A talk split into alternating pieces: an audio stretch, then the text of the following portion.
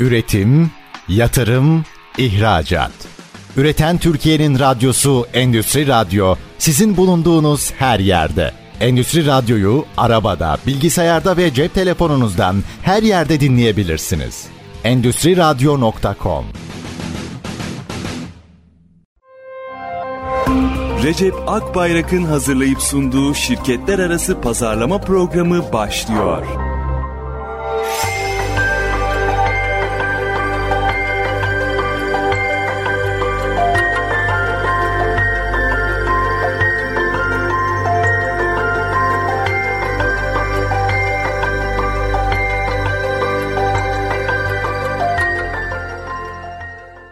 Şirketler arası pazarlamaya hoş geldiniz. Sesimiz ulaştı her yere saygı, sevgi ve selamlarımızı iletiyoruz. Biz Gözde İpek'le birlikte yine mikrofon başındayız. Sizlerden gelen soru, görüş ve yorumlarınızı ve programda katkılarınızı rica ederek hep birlikte sohbet edeceğiz. Bize 0555 169 99 97 WhatsApp hattından her zaman ulaşabilirsiniz. Merhaba Gözde. Merhaba. Gözde sorulara geçmeden önce ST Endüstri TV geliyor. İstersen biraz onun detaylarından bahsedelim. Özellikle sosyal medyadan çok soru alıyorum nasıl bir televizyon diye biraz detay vererek başlayalım. ST Endüstri Radyo işte 5 yıl geride bıraktı. Arkasından şimdi ST Endüstri TV de geliyor. Aslında biraz televizyon içerik benzer içerikler olacak. Yani haber kanallarında çok sık görüyoruz. Hem radyo e, hem televizyon bazı programlar ortak oluyor. Kısmen öyle olacak ama ağırlıklı olarak belgesellerimiz olacak ST Endüstri TV'de. Örneğin robot yatırımı belgeseli, enerji yatırımı belgeseli nasıl yapıldığını anlatan yatırımın hikayesini özetliyor olacağız belgesellerde. Onun dışında başarı ve başarısız hikayeleri var. Başarı tamam da başarısızlık ne oluyor diye düşünürsek aslında çok ilgi çekici başarısızlık tarafları. Neden böyle oluyor sence Gözde? Başarısızlık hikayeleri özellikle de şeyde sosyal medyada çok ciddi ilgi çekiyor. Bu televizyonda da çok karşılığı olacağını düşünüyoruz. Sen ne düşünüyorsun? Sanırım herkes başarı başarılarını anlatmaktan keyif duyuyor ve çok fazla başarı hikayesi duyabiliyoruz nasıl başarılı oldum diye ama belki de başarısızlık hikayelerini kendimize saklıyor olabiliriz. İnsanlar kendilerine saklıyor olabilirler. E, başka birinin de bu durumlara, bu aynı durumları yaşamış olması ya da belli başarısızlıklardan sonra bir başarıya ulaşmış olması herhalde genel olarak ilgi çekiyor diye düşünüyorum. Tabii bu içeriği üretmek o kadar kolay değil. Yani herkesin böyle büyük bir bu riski de alarak paylaşabileceği şeyler. Tabii çok... Eğer içinden çıktıysa tabii yani belli bir başarısızlıktan sonra ciddi bir başarı oluştuysa bunlar konuşulabilecek şeyler özellikle de ekran karşısında. Ama hani ciddi bedeller ödenmiş başarısızlıkları da ekrana taşımak o kadar kolay gibi değil. Göreceğiz bakalım bizi neler bekliyor. Evet göreceğiz. Bunun dışında tartışma programları var. Mutlaka iş dünyası ile ilgili sınırlarımız var bizim. Biz asla siyasete girmeyiz. Bunu ST Endüstri Radyo'da başardık. İnşallah ST Endüstri TV'de de ziyadesiyle başarıyor olacağız. Siyaset bizim kırmızı çizgimiz. Tartışma programları o zaman neyi kastediyoruz? Örneğin işte mesela Endüstri 4.0 ile ilgili bir programda işte karşıt görüşü olanlar onlardan bir tanesi benim. Mesela Endüstri 4.0'ı mı konuşalım yoksa otomasyon seviyesini mi konuşalım mı? Oturup farklı görüşü olan kişilerin bir arada tartıştı. Tartışma programlarımız olacak. İnşallah lezzetli bir içerik bizi bekliyor. Ne aşamadayız? Şu an belgesel çekimlerimiz başladı. Belgesel çekimlerimizi biriktirmeye çalışıyoruz önce. Bunlar biriktikten sonra belli bir yayın akışı olgunluğuna gelir gelmez bir internet televizyonu olarak yayın açılacak. Ondan sonra Ritik lisansının ardından da inşallah evlerden de televizyonu Set Endüstri TV izlenebilir hale getireceğiz diyelim. Kısaca bir bilgi aktardıktan sonra sorulara dilerseniz başlayalım. Tabii. Ramazan Bey yazmış, Ramazan Kaçar. Kocaeli İzmit'te dijital baskı konusunda hizmet veren bir firmayız. Geniş bir perspektifte hizmet vermekteyiz. Şu an %80 oranında reklamcı ve matbaacılara hizmet vermekteyiz. Bayi satışı ile Türkiye geneli hizmet veren fabrikalarla çalışmak istiyoruz. Bu fabrikalara ulaşmak için nereden başlamalıyız? Cevabınız için şimdiden teşekkür ederim demiş. Biz teşekkür ederiz. 0550 569 99 97 şu an için bize canlı yayında ulaşabileceğiniz WhatsApp hattımız. İsterseniz info.recepakbarak.com'a da sorularınızı gönderebilirsiniz. WhatsApp'tan gönderdiğiniz bu programda mail olarak ilettiğiniz ise bir sonraki programda mutlaka değerlendirmeye çalışıyoruz. Şimdi aslında hikayenin özü herkes fabrikalara ulaşmak ister ama herkes ulaşmak istediği için de işin en zorlaştığı yer burası. Bu tarz soruların genelde bir ortak noktası var bence. Zor sektörler yani rekabet rekabetin çok yoğun olduğu sektörler ve özünde de nasıl farklılaşacağız? Müşteriden nasıl farklılaşacağız? Sorunun içeriğinde çok net bunu görüyoruz. Şöyle farklılaşacağız. Bir kere bizim muhataplarımız mutlaka şirketler olduğu için önce bu dataya sahip olmak gerekiyor. Bu dataya nasıl sahip olunabileceği günümüz iletişim koşullarında son derece kolay. Biraz zaman ayırmak yeterli. Bu tabii işte örneğin işte dijital baskı hizmeti hemen her sektörde verilebildiği için bunları ön plana çıkaracak bir belli bir sektörel olgunluğu, belli bir sektörel odaklanmayı sağlamak oldukça zor. Ama sizin hangi sektörde biraz ön plana çıkarıp çıktığınız ve nasıl tercih edildiğiniz bilinmesi önemli. Dolayısıyla bir data oluştururken o sektörlerde belki kullanım oranı daha yoğunsa eğer bunları odaklanmak avantajlı olacaktır. Sonra birkaç firmayla çalıştığınız güçlü referanslarınız oluştuğunda da aslında ille de o sektörle çalışıyor olmanızın önemli bir katma değeri olmasa da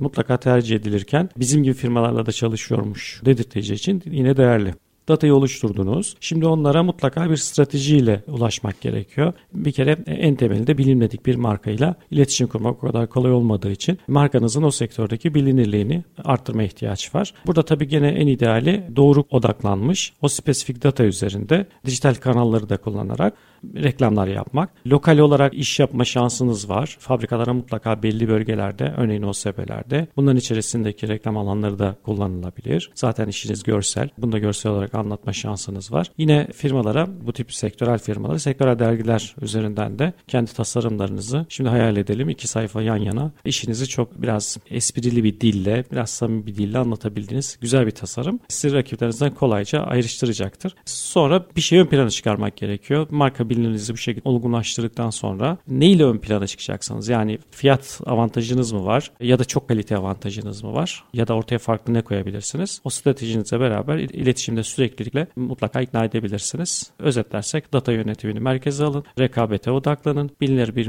marka inşa edin ve sürdürülebilir bir stratejiyle mutlaka müşterilerinizi her kanaldan kuşatın. Tarık Bey sormuş. Fuar katılımlarından en fazla faydayı almak için neler yapabiliriz, nasıl hazırlanmak gerekir demiş. Fuarla ilgili gelen sorular beni de ekstra heyecanlandırıyor. Çünkü fuarcılık sektörünün gerçekten kendini geliştirmeye son derece ihtiyacı var. Bizim de ST Endüstri Medya Grup olarak e, organizasyonlarımızdan e, bir tanesi de fuarcılık sektöründedir. Zirveler organize ederiz. Biz de aslında sürekli orada yeni neler yapılabilir tarafıyla ilgili sürekli çalışıyoruz. Bu soruya cevap vereyim ama öncesinde bizim de ST Endüstri zirvelerini geliştirme noktasında ne tip e, yenilikler üzerinde çalıştığımızı bir kısaca özetlemek isterim. Örneğin biz bir model her zirve için bir model fabrika projesi üzerinde çalışıyoruz. Oraya girildiğinde hep birlikte hayal edelim. Yine tabii fuar alanı, içinde standlar var ama bir alanda bir köşede bir model fabrika e, dizayn edilmiş. Model fabrikanın içerisinde sanki fabrikaya girmişsiniz gibi istasyon istasyon, bölüm bölüm oralarda görsel olarak da firmaların ilgili firmaların katılımlarını görebilecekler ziyaretçiler. Bu neyi sağlayacak? Bir fabrikaya girdiğinizde örneğin enerji tarafı içinse bu model fabrika fabrikanın içerisinde girişten çıkışına kadar son ürün işte üretilmesinin tamamı ürün sevkiyatına kadar geçecek olan tüm süreç içerisinde neler yaşanabildiğini sonuna ve çözümleriyle birlikte katılımcı firmaların hepsini konu konu bir araya görerek orada soru sor sormak isterseniz doğrudan soru sorabileceğiniz bir konsept oluşmuş olacak. Dolayısıyla yeni, farklı ve mutlaka ihtiyaçların analiz edilerek sürekli geliştirilmesi gereken bir alandan, bir sektörden bahsediyoruz fuarcılıkla ilgili. Şimdi fuara katılan firmalarda dolayısıyla bu işe ciddi bütçeler ayırdıkları için mutlaka buradan bir ticari olarak gelir elde etmeleri gerekiyor. Bunun için de maksimumda en iyi nasıl hazırlanılabilir diye düşünüldüğünde bütün o operasyonu bir alanı kiraladığı için bütün örneğin işte devlette bir yerde organizasyon yapıyorsunuz. Oranın her türlü güvenliği öncelikle size aittir diyor. Çünkü siz orada organizasyonu yapmamış olsaydınız bu konuyla ilgili hiçbir risk doğmayacaktı. Dolayısıyla bu işin güvenlik taraflarını en başa koyalım. Oralarına hiç taviz verilmeden. Orada maksimumda faydaya odaklanacağız. Güvenliği geçtikten sonra faydaya odaklanacağımız yerde aslında gene B2B pazarlamanın özü olan data yönetimine iş gene toplanıyor. Çünkü sizin bir organizasyona katıldığınızı siz sözleşme imzaladığınızda biliyorsunuz. Sonra o fuarın katılımcı listesinde yer alıyorsunuz. Bu kesinlikle yeterli değil. Bir de standınıza sadece fuara gelen kişilerin sizin standınıza doğrudan gelip gelmeyeceğini gözlemlemenizde, etkilemenizde o kadar kolay bir şey değil. Dolayısıyla bu iletişimi yönetiyor olmanız lazım. Bunu şöyle yapmak mümkün. Katıldığınız fuar, anlaşma imzaladığınız an itibariyle bunu bir hikayeye dönüştürebilirsiniz. Şu tarihler arasında şu organizasyondayız. Organizasyonda standımızda şunları şunları şunları teşhir edeceğiz. Orada şu konuşmaları pazarlamaları yapacağız. Size de şu avantajları sağlayacağız gibi bir pazarlama iletişimini organizasyondan çok önce başlatırsanız eğer bu sosyal medya paylaşımlarınızla, dergi reklamlarınızla, ürettiğiniz içeriklerle, ürettiğiniz içeriklerin farklı kanallarda yayınlanmasıyla her şekilde bunu ön plana çıkarma şansınız olacak. Tüm bunlarla beraber organizasyon başladığında da standınıza bilinçli ziyaretçi çekebileceğiniz bütün iletişim kanallarına aynı anda kullanırsanız sonuç alabilirsiniz. Kısa bir reklam arası işareti alıyoruz. Reklamlardan sonra devam edeceğiz. Lütfen bizden ayrılmayın. Üretim, yatırım, ihracat. Üreten Türkiye'nin radyosu Endüstri Radyo sizin bulunduğunuz her yerde. Endüstri Radyo'yu arabada, bilgisayarda ve cep telefonunuzdan her yerde dinleyebilirsiniz. Endüstri Radyo.com Şirketler arası pazarlama programı devam ediyor. B2B pazarlamayı ve iş yönetimini konuşuyoruz ve dinleyicilerimizden gelen soruları yanıtlıyoruz. Sizler de sorularınızı 0555 169 99 97 numaralı WhatsApp hattımıza ya da info.cepakbayrak.com mail adresimize gönderebilirsiniz. Şimdi bu bölümümüze Umut Bey'in sorusuyla başlayalım. İzmir'den bir dinleyicimiz. Endüstriyel e-ticaret siteleri konusunda önerileriniz nelerdir diye sormuş.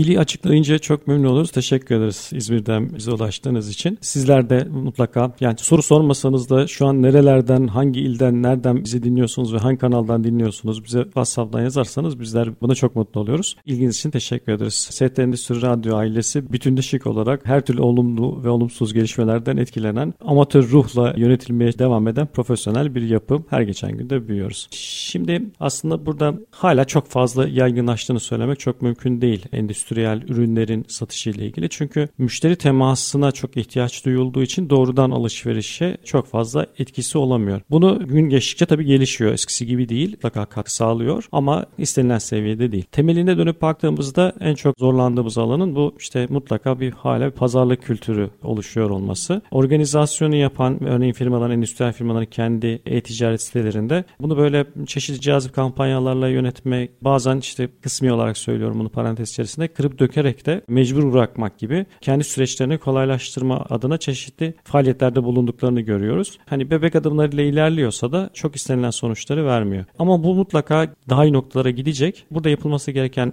e, mutlaka e, işin temelinde şunu görüyorum ben. Bir marka iletişimine ihtiyacınız var. Aslında işin alışveriş tarafı işin en son tarafı. Yani eğer ikna edebildiyseniz pazarlama iletişimiyle bir algı oluşturabildiyseniz web sitenize bilinçli bir ziyaretçi kesimini getirebildiyseniz artık orada hani klasik B2B'de de B2C'de de ikna olduğunda sepete ekliyor kadarına getirmek mümkün. Ama öncesinde yaptığınız faaliyetler aslında belirleyici oluyor. O faaliyetler içerisinde fiyatın da cazip olduğunu, şu anda e-ticaret olarak alışveriş yapmasının onun faydasına olduğunu ikna edebilecek bir pazarlama iletişimi işi daha kolaylaştıracaktır. Burada çoğunlukla ne ile karşılaşıyoruz? Dijital taraftaki reklamlarla yani bir şekilde anlık olarak karşılarına çıktığımızda bannerımızı tıklayıp ya da işte web sitemize arama motorlarındaki arama sonuçlarıyla beraber gelen trafiği web sitemize çekerek orada henüz bir araştırma yapan, bir henüz daha kararını vermemiş kesime ancak ulaşabiliyoruz. Bu da aslında trafiğimiz yüksek de olsa satışlarımıza istediğimiz kadar etki etmiyor. Neyi geliştirmemiz gerekiyor?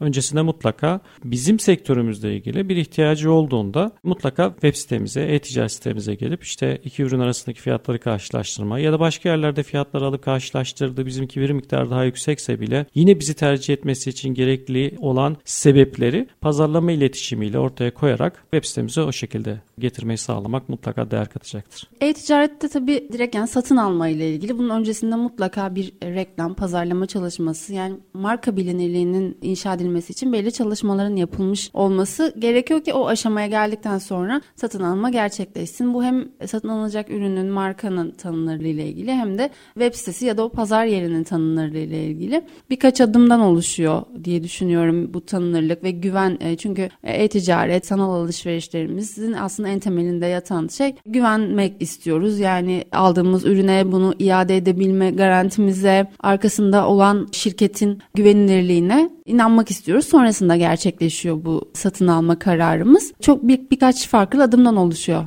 diye düşünüyorum. Evet güvenin altını böylece çizmiş olduk haklısın. Bir dinleyicimizin sorusu ismini iletmemiş kendisi. Dijital reklamlar ve sosyal medyayı kullanarak yurt dışına satış yapmak mümkün mü?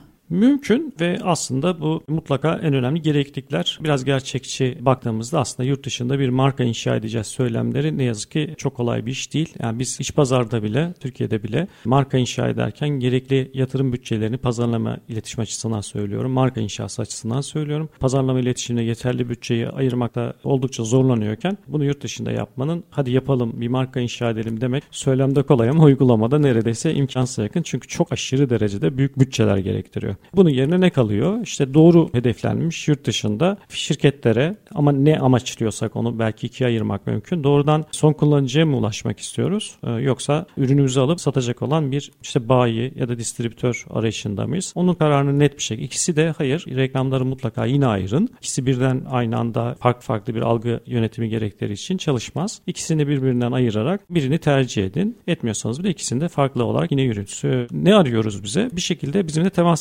sağlanmasını hedefliyoruz burada. Burada neyi ön plana çıkarabileceğiz? Yani neden Türkiye'den alsın bu üründe başka ülkeden almasın? Türkiye tamam bizim rakiplerimiz değil de neden bizden alsın? Aslında burada çok ayrışan bir şey yok. Yine yurt içi yurt dışında bir şekilde öyle ya da böyle sürekliliğinizi inşa ediyor olmak mutlak gerekli. Örneğin dijital pazarlama ile birlikte iyi hedeflenmiş mutlaka ülke için hatta şehirler için bile ayrı ayrı hedeflemelerle beraber bir de e, fuar katılımlarıyla beraber desteklenebilirse o zaman belli bir portföy oluşturulmuş oluyor. Belli işte web sitenizden form doldurma, e, size bir şekilde temas sağlamasını başardığınız bir datayla da belli tarihler arasında işte X fuarda oradayız gelelim görüşelim dediğinizde hem daha kabul edilebilir bütçelerle temas sağlamış oluyorsunuz hem de sadece dijital gibi çabuk unut unutulabilecek bir kanaldan iletişimle siz marka markanızın iletişimini sınırlamamış oluyorsunuz. İkisini birleştirdiğinizde mutlaka yerel olarak ülke ülke ayrıştırmak gerektiğini düşünüyorum. E, peki ülkedeki mecraların, medya kanallarının kullanılması ile ilgili neler önerirsiniz? Bu sonraki adımda mı planlanmalı yoksa hepsi birlikte mi planlanmalı? Bunu şu an mesela gerçekten çeşitli ülkelerde özellikle hala sektörel dergilerin çok güçlü olduğu yapılar var. Onun dışında e, işte yine yerelde kullanılabilecek özellikle üretim alanları içerisinde kullanılabilecek çeşitli açık havalar var. Ama bu reklamları oralarda göründüğünüzde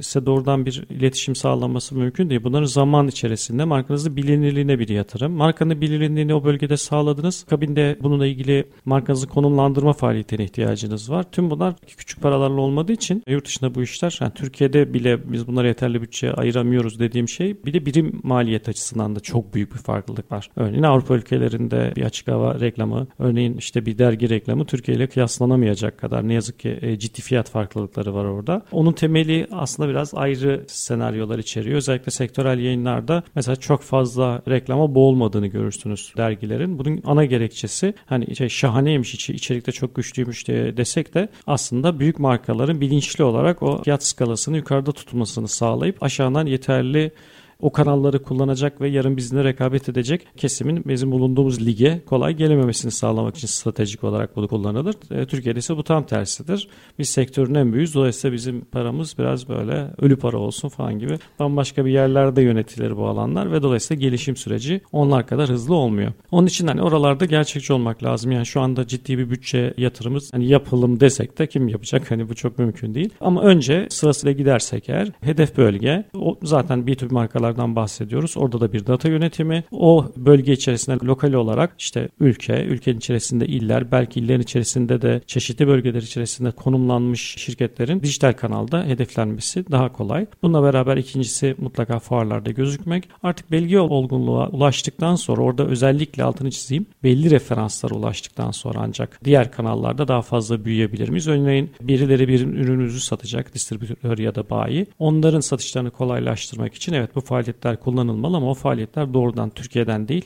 orada yerel partnerler üzerinden yönetilmesi daha kolay olacaktır. Pınar Hanım sormuş, müşteri memnuniyeti sağlamak için ayrı bir satış sonrası ekip kurmak faydalı olur mu?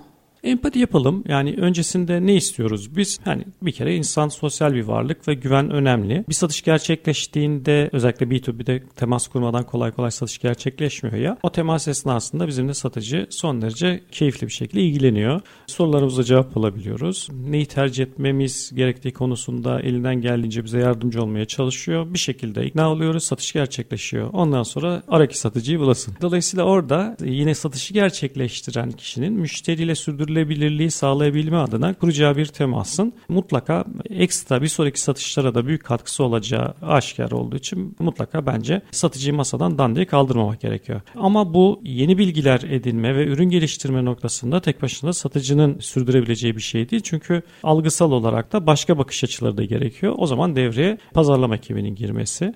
Pazarlama ekibinin soracağı sorular tamamen işte ürün memnuniyeti vesairesi satıcının üzerinden geçtikten sonra mevcut ürünü daha geliştirmesi noktasında kendisinden bir takım destekler istemek kendisiyle ilgilenilmesini ekstra sağlayacağı için hem gerçekten de ürünün geliştirmesi için ciddi bilgiler de gelecektir ama müşteri memnuniyeti açısından önce satış sonra pazarlama kanalı demek daha sağlıklı olacaktır. Bir kısa reklam arası daha rica ediyoruz. Reklamlardan sonra şirket arası pazarlama devam edecek. Üretim, yatırım, ihracat. Üreten Türkiye'nin radyosu Endüstri Radyo sizin bulunduğunuz her yerde. Endüstri Radyo'yu arabada, bilgisayarda ve cep telefonunuzdan her yerde dinleyebilirsiniz. Endüstri Radyo.com Şirketler arası pazarlama programı reklam arasının ardından devam ediyor. B2B pazarlamayı konuştuğumuz programımızda dinleyicilerimizden gelen soruları da yanıtlıyoruz. Sizler de pazarlama ile ilgili, iş yönetimi ile ilgili sorularınızı WhatsApp hattımız 0555 169 99 97'ye iletebilirsiniz. Sorularımıza başlamadan önce bugünkü kitap hediyemizi verelim. B2B pazarlamayı anlatan Müşteri Bulma Sanatı kitabını hediye olarak almak için bir dakika içerisinde info.recepakbayrak.com'a kitap yazarak gönderebilirsiniz. İlk maili gönder gönderen dinleyicimize kitap hediyesini ileteceğiz. Şimdi Orhan Bey'in sorusuyla devam edelim. Satış departmanımızı geliştirmek için ne tür eğitimler düzenlememiz faydalı olur diye sormuş. Sorunlara odaklanmak gerekiyor. Yani aslında önce neye ihtiyacımız varı doğru analiz edebilmek için içeride zaten yaşanan bir takım gelişmeler var. Ne nedir mesela bunlar? İşte tabii çoğunlukla satış departmanından ne beklenir? Daha fazla satış beklenir. Ne beklenir? Daha karlı satış beklenir. Bunlar yeterli olmadığında sorunlardan bir tanesidir. Ama bazı müşteri kayıpları vardır. Bunlar ilaveten işte bunun gerekçelerinin araştırma ihtiyacı vardır. Bu bazen satış ekibinin uslubundan da kaynaklanıyor olabiliyor bazı durumlarda. Dolayısıyla bizim ihtiyaç duyduğumuz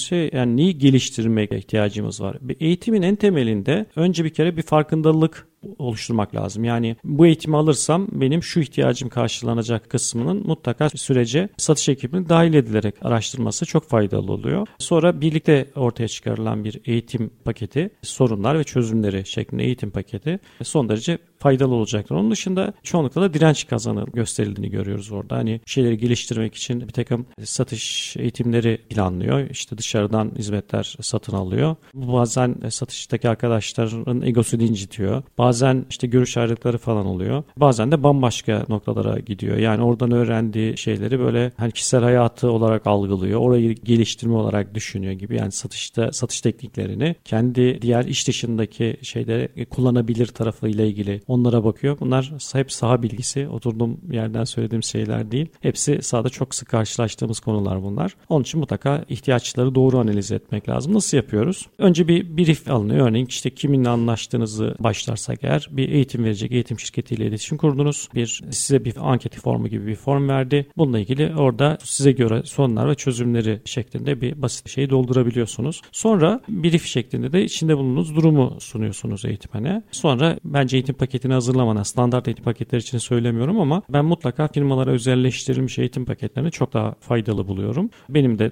konudaki deneyimim çok daha fazla. Ben standart paketlerin her şirkete uymadığını düşündüğüm için mutlaka her firmada teker teker brief alarak onlara özgün eğitim paketleri hazırlanarak çalışıyorum. Daha avantajlı olduğunu düşünüyorum. Ben de bu çerçevede öneriyorum. Sedef Hanım sormuş İzmir'den bir dinleyicimiz. Marka patent firmasıyız. Reklam ve pazarlama çalışmalarımız için önerileriniz nelerdir? Zor pazarlardan bir tanesi çünkü gerçekte e, yeni kurulan firmalar biraz belki arayış içerisinde olabilir ya da mevcutunda sorun yaşayanlar bir arayış içerisinde olabilir. Burada çok ciddi manada bir tabiri caizse pazar dengesizliği var, arz talep dengesizliği var. Çok fazla seçenek var ve o kadar seçenek içerisinde sizin bir şey inşa edecekseniz mutlaka markanızda bir farklılık ortaya koymanız lazım. Bunun da iki aşaması var. Bir tanesi önce bir kere bilindik bir marka inşa edeceksiniz. Bu bütçe gerektiriyor. Sonra markanızı rakiplerinizden farklılaştıracak bir hikaye bulup bunun üzerine markanızı konumlandıracaksınız. Bu da yine bir pazarlama iletişim bütçesi gerektiriyor. Tüm bunlara rağmen tercih edilme noktasında yeterince gelir elde edebilecek misiniz? Bu kadar pazarın fiyata dayalı bir kazanımı olduğu bir yerde. Yani müşteri çünkü çok fazla fiyat topluyor ve çoğunlukla da en ucuzunu tercih ediyor. Burada her şeyde olduğu gibi güven esasları önemli ve değerli ama burada örneğin işte çok fazla müşteri ihtiyacımız var sürümden kazanacağız mı? Yoksa daha butik iş yapacağız ve ciddi zaman ayıracağız. Hataların olmasını konusunda engelleyeceğiz ve doğru zamanda doğru yönlendirmelerle müşterilerimize değer katacağız mı gibi yol ayrımlarında markanızı doğru konumlandırmaya ihtiyaç var. Bu sektör için böyle çok ağzımda doldura doldura burayı mutlaka büyük yatırımlar yapın. Sadece bu alanda çok büyürsünüz, çok ön plana çıkarsınız demek son derece zor. Çünkü fiyat baskısının çok yoğun olduğu bir yer. Önerim şu. Butiğe daha fazla odaklanılmalı diye düşünüyorum. Butik işler yaparken de işte güveni ön plana çıkararak müşteri ilişkileri yönetimine, pazarlama iletişiminden daha fazla yatırım yaparak spesifik alanlardan bir tanesidir bu. Bunu genellemiyorum. Şimdi benden de böyle pazarlama iletişiminin önüne çıkan bir müşteri ilişkileri yönetimi söylemi çok da böyle her sektör için duyulmaz. Bu çok nadiren sektörlerden bir tanesi. Böyle çok yoğun rekabetin olduğu ya da çok fazla firmanın olduğu sektörlerde yani aslında en başa dönersek ilk kurulum aşamasında şirketlerin yani nasıl bir araştırma yapmış olması gerekiyor ya da gerçekten bu kadar yoğun olan sektörlerde yeni bir firma açmak bazen hatalı bir şey olabiliyor mu? Başka bir alana yönelmek gerekebiliyor mu? Sizin bakış açınız nedir? Tek başına sırf bu işi yapacaksa evet yani bu kadar şeyin olduğu yani sonuçta en başından işletmeler niye? Bir para kazanmak için yani sürdürülebilir bir gelir elde edemezseniz e, zaten bunun bir sonu var. Bu kadar zor olan bir yere ne sunacaksınız farklı olarak diye dönüp baktığımda bir şeyler bulmak o kadar kolay değil. Ben olsaydım sadece bu işi yapacaksam asla girmezdim. Ama bu işin yanında başka çözümlerim de yani o müşterilerle beraber başka yapabileceğim bir takım hizmetlerim de varsa evet o zaman bu da ürünlerden bir tanesi olarak yanımızda olabilir. Ama sadece bu işi yapacağım ve bu işten para kazanacağım evet oldukça zor bir pazar. Selim Bey sormuş. Yine eğitim sektörüyle ilgili bir sorumuz var. İş dünyasına yönelik eğitim sektöründeyiz. Bu alanda farkındalık oluşturmak ve daha fazla kişiye ulaşabilmek istiyoruz. Neler önerirsiniz? Yani sektörel odaklanmanın çok çok gerekli olduğunu düşünüyorum ben eğitim sektöründe. Çünkü biraz şöyle ilerliyor. Biz hani işte klasik şeyler var ya iş dünyasında işte satış çok önemli. işte üretimde verimlilik çok önemli. işte İK çok önemli. İşte bir takım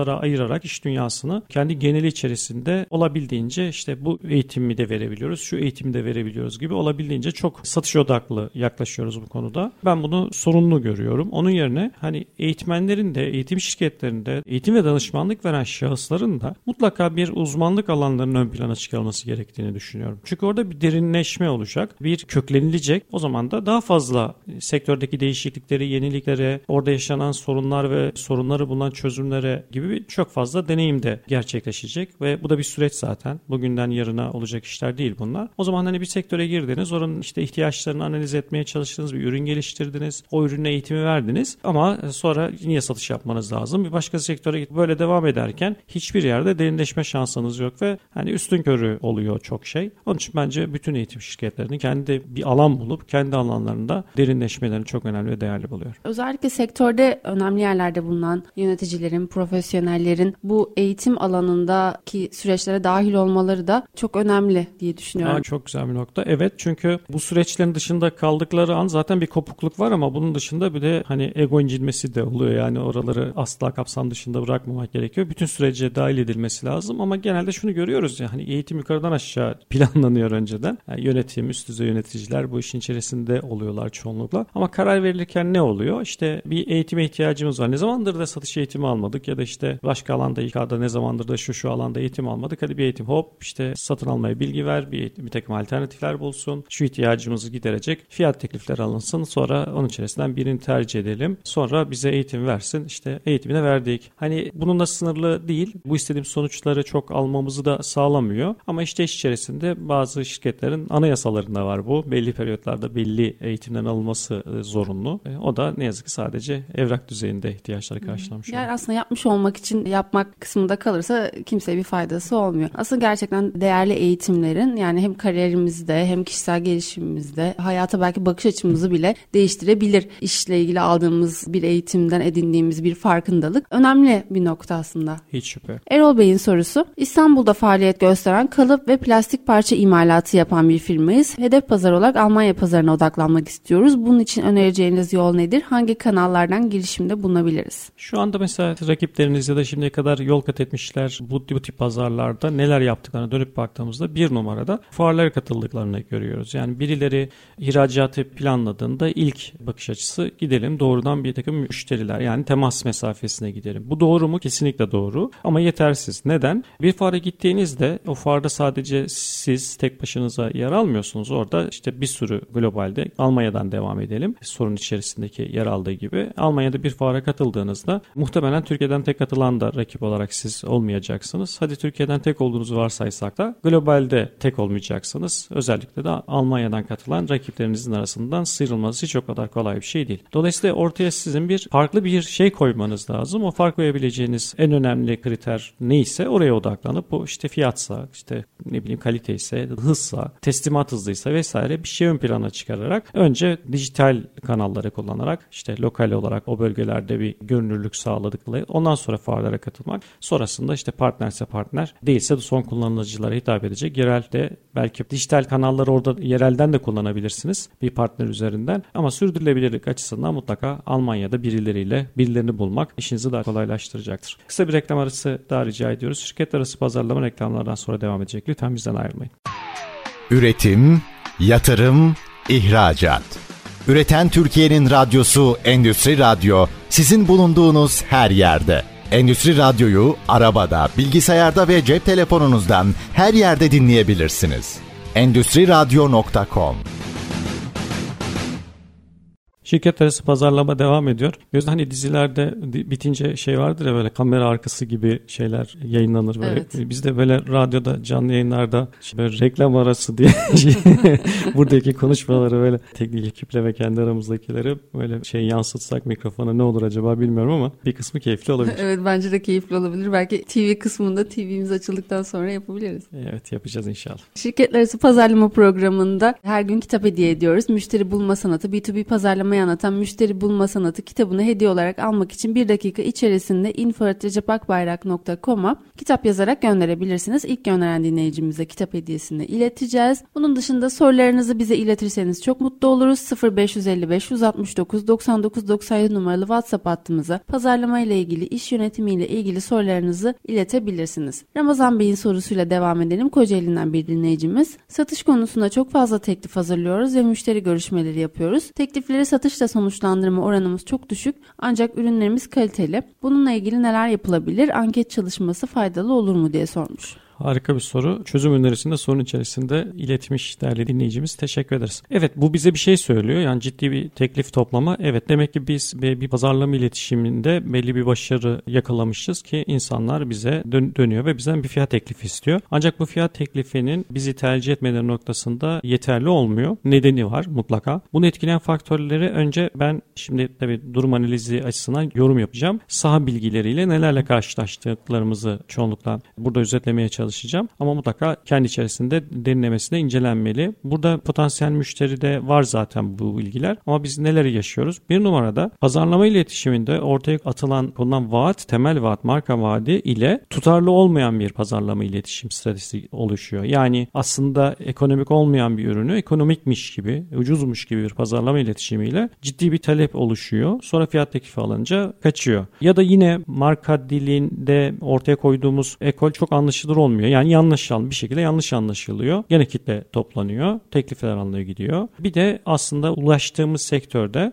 neredeyse hep kullanılan markalar standart. Biz onların sadece alternatif fiyattan dosyaya konulacak fiyat teklifi alınma markasıyız. Bunu biraz son seçenek olan bu maddeyi şöyle gözlemlemek mümkün. Aynı firmalar genelde teklif alıyor ve ama yine biz tercih etmiyorsa bu sanki oraya çarpıyor gibi. Şimdi bunun verisi nerede? Müşteride. Müşteriye son zaman dilimi içerisinde özellikle işte satışa yaklaşılmış, teklif alınmış ama bizi tercih etmemiş. Bir kere gelmiş. Bir de birkaç kere teklif almış ama bizi hiç tercih etmemiş. Ya da arada bizi alıyor ama çoğunlukla rakiplere gidiyor olarak sınıflandırabileceğimiz bu üç kalemdeki firmaları tespit ederek onlara tüm şeffaflığıyla satıcı değil, onlarla temas kuran değil, mutlaka pazarlama tarafında bir ekiple işte ben sadece pazarlama ve iş gelişimi tarafındayım. Satışla bağlantım yok. Sadece kendi işimi kendimizi geliştirme adına sizden bilgi rica ediyorum ile mümkünse de bunu görüşmeyle, telefonda görüşmeyle yapmak daha sağlıklı olacaktır. Orada tüm ciciliğini takınarak orada bu durum neden kaynaklandığını sormak lazım. Buna klasik işte bir anketlerle çok iyi soru kalıpları bulabilirseniz onlara evet, hayır, evet, hayır gibi basit cevaplar verdirebilirseniz bu oranda çok yüksekse bir takım geri dönüşler yine alabilirsiniz ama aradığınız sorunun cevabı bence satır aralarında. Onun için bence mutlaka telefon görüşmelerinde bu birlikte istişare ederek bence bu aradığımız aradığımız şeyi bulabileceğimizi düşünüyorum. Genelde ne ile karşılaşıyoruz bunu da yaptığımızda?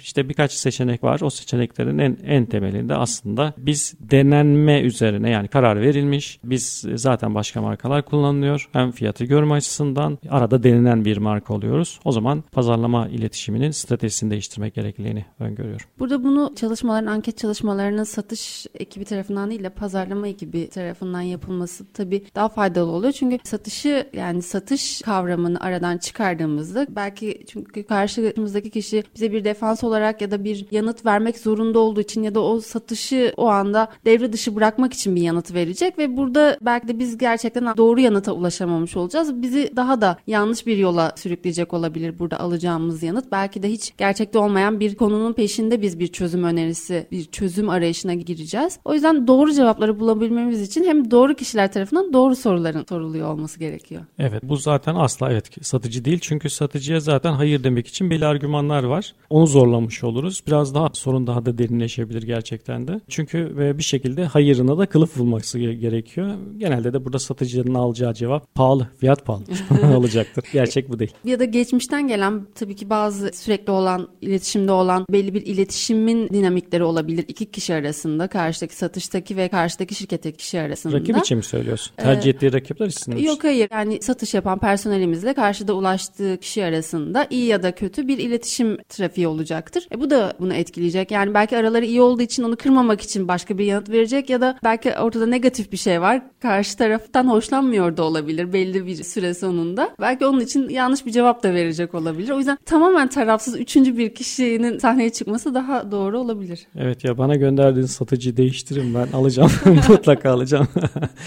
yani sınırlı da olsa evet böyle şeyler de olabilir ama hani sorunun başa dönersek işte evet. çok teklif veriyoruz. Satışlar yeterlice tabii, tabii, olmuyor evet. diye düşündüğümüzde aslında sanki çoğunluk böyle müşteri ilişkileri aşamasına gitmemiş olarak algıladım ben soruyu. Ama uzun temaslar sonrasında özellikle de hani projeler için işte bir şekilde satış ekibi buluyor, görüşüyor, teklifler veriliyor. O teklifler yeterince sonuçlanmıyorsa Hı. evet burada başka bir dinamik daha var. Bu kriterler de sahneye girecektir evet. Evet ben bizim yaptığımız çalışmalardan bir müşterimiz için yaptığımız çalışmalardan birini hatırlıyorum. Orada çok da önemli fabrikalardan birinde işte iletişim kurduğumuz nereden satın alma yapıyorsunuz işte bu markayı tercih ediyor musunuz neden etmiyorsunuz gibi bir soru sorduğumuzda e, şöyle bir yanıt almıştık. Biz kendilerinden geri dönüşü alamıyoruz ve bizimle ilgilenmiyorlar gibi bir dönüş almıştı. Aslında müşterimizin çok fazla çalışmak istediği bir marka karşı taraf ama burada belki iletişim kopukluğu işte bu şahıstan kaynaklanan bir şey olabilir ya da genel bir iletişim kopukluğu olabilir. Ufacık bir bu durum iletişim kopukluğu burada çok farklı sonuçlara yol açmış. Bunu gözlemlemiştik. Evet seçeneklerden bir tanesi de bu zaten sıklıkla eleştiriler ya işte satarken ilgileniyor sattıktan sonra bir şey evet. yok işte yeterince müşteriyle ilgilenmiyor ama bazen de işte biz büyük markayız bizimle yeterince ilgilenmiyor egosu da var onu da iyi yönetmek lazım. Cansu Hanım sormuş bir diğer dinleyicimizin sorusuyla devam edelim. Müşteriyle paylaşılan sunum ve teklifler hakkında önerilerinizi almak isterim. Ne tür çalışmalar yapılmalı demiş. Sunum ve teklifler yani bir kere talep oluşmadan bir sunumun işte örneğin bir mail gönderildiğini varsayalım KVKK açısından artık zor günümüzde ama bir maille işte bir tane müşteri datası buldunuz, mail adresi buldunuz ona da gönderdiniz dediniz ki işte ekteki sunumumuzda görecebileceğiniz gibi biz işte Türkiye'nin, Türkiye'nin en, iyi en, en iyiyiz, sektörün en iyiyiz. Yani bunun okunma oranı, incelenme oranı vesaire bunların her bir son derece düşük olacaktır. Ha sıfır mı oluyor? Olmuyor. Hala e, tabi buna işte anlık denk geldiğinde buna da işte ne diyelim işte kısmet sürpriz artık nasıl oluyorsa yani çok düşük oranda bir takım işler böyle yürüyor ama hiç pazarlama bütçesi yoksa da insanlar mecburen bu riski de göze alarak hala bu şekilde ihtiyaçlarını sürdürmeye, karşılamaya çalışan bir kesim hala az değil. Ama tabii siz sunumu bir sanat eseri olarak ortaya koyduğunuzda ne anlatıyor kısmı birkaç test gerektiriyor. Bir kere sektörün bazı dinamikleri var. Bazen sektör örneğin işte muhataplarınız belli yaş grubu üzerinde oluyor. Genelde hani paraya karar verenler. Hani onlarla kurulacak iletişimde yazdığınız yazı fontunun büyüklüğünün bile önemi var. Kimisi biraz daha işte işte belki kadın erkek ayrım açısından bile sunum tarafında Hani ciciliğinin başka bir önemi var, sadeliğin başka bir önemi var. Yani sektör dinamikleri burada çok önemli. Ben işte çok bu konuya çok fazla özellikle mühendis tarafında sunumlarda hap bilgiler verseniz de ilgilense de detay ver kısmına çok şahit oluyorum. Ama detay ver kısmını belki mail önüne yazmak avantajlı olabilir sunum tarafı ile ilgili. Hani işte ekte şu bilgileri içeren sunumumuz var ama bunlar kısa ve öz bilgilerdir. İhtiyaç duyarsanız daha detaylı bilgi vermekten memnun olurum deyip işte gene çok geniş bir şey hazırlamak yerine mutlaka mutlaka sade sunumların oluşması. Peki bu sunumlar nasıl talep edilmesini sağlayacağız? Pazarlama iletişimiyle. Yani şu konuda bize ulaşın, size şunları şunları sağlayalım demek pazarlama iletişimi açısından önemli olacaktır. Süre daralmış. Hızlıca şeyi toparlamaya çalışayım. Sonu da sorunun ikinci e, tarafı olan teklif verirken ne olacak? Teklif verirken e, bir takım kriterleri var. Fiyat odaklama noktasında kesinlikle tek fiyat değil, farklı alternatifli fiyatlar sunmanın tekliflerin daha ciddiye alınması ve üzerinde tekrar diyalog, evet ya da hayıra dönüşmeden önce tekrar diyalog sağlaması açısından önemli olduğunu düşünüyorum. Bunu teklif vermeyi ve teklif verirken fiyatlandırmayı da ayrı bir programda haricen bir daha değerlendiririz. Biz ayrılan sürenin sonuna gelmişiz. Yarın tekrar görüşmek dileğiyle. Hoşçakalın. Görüşmek üzere. Hoşçakalın.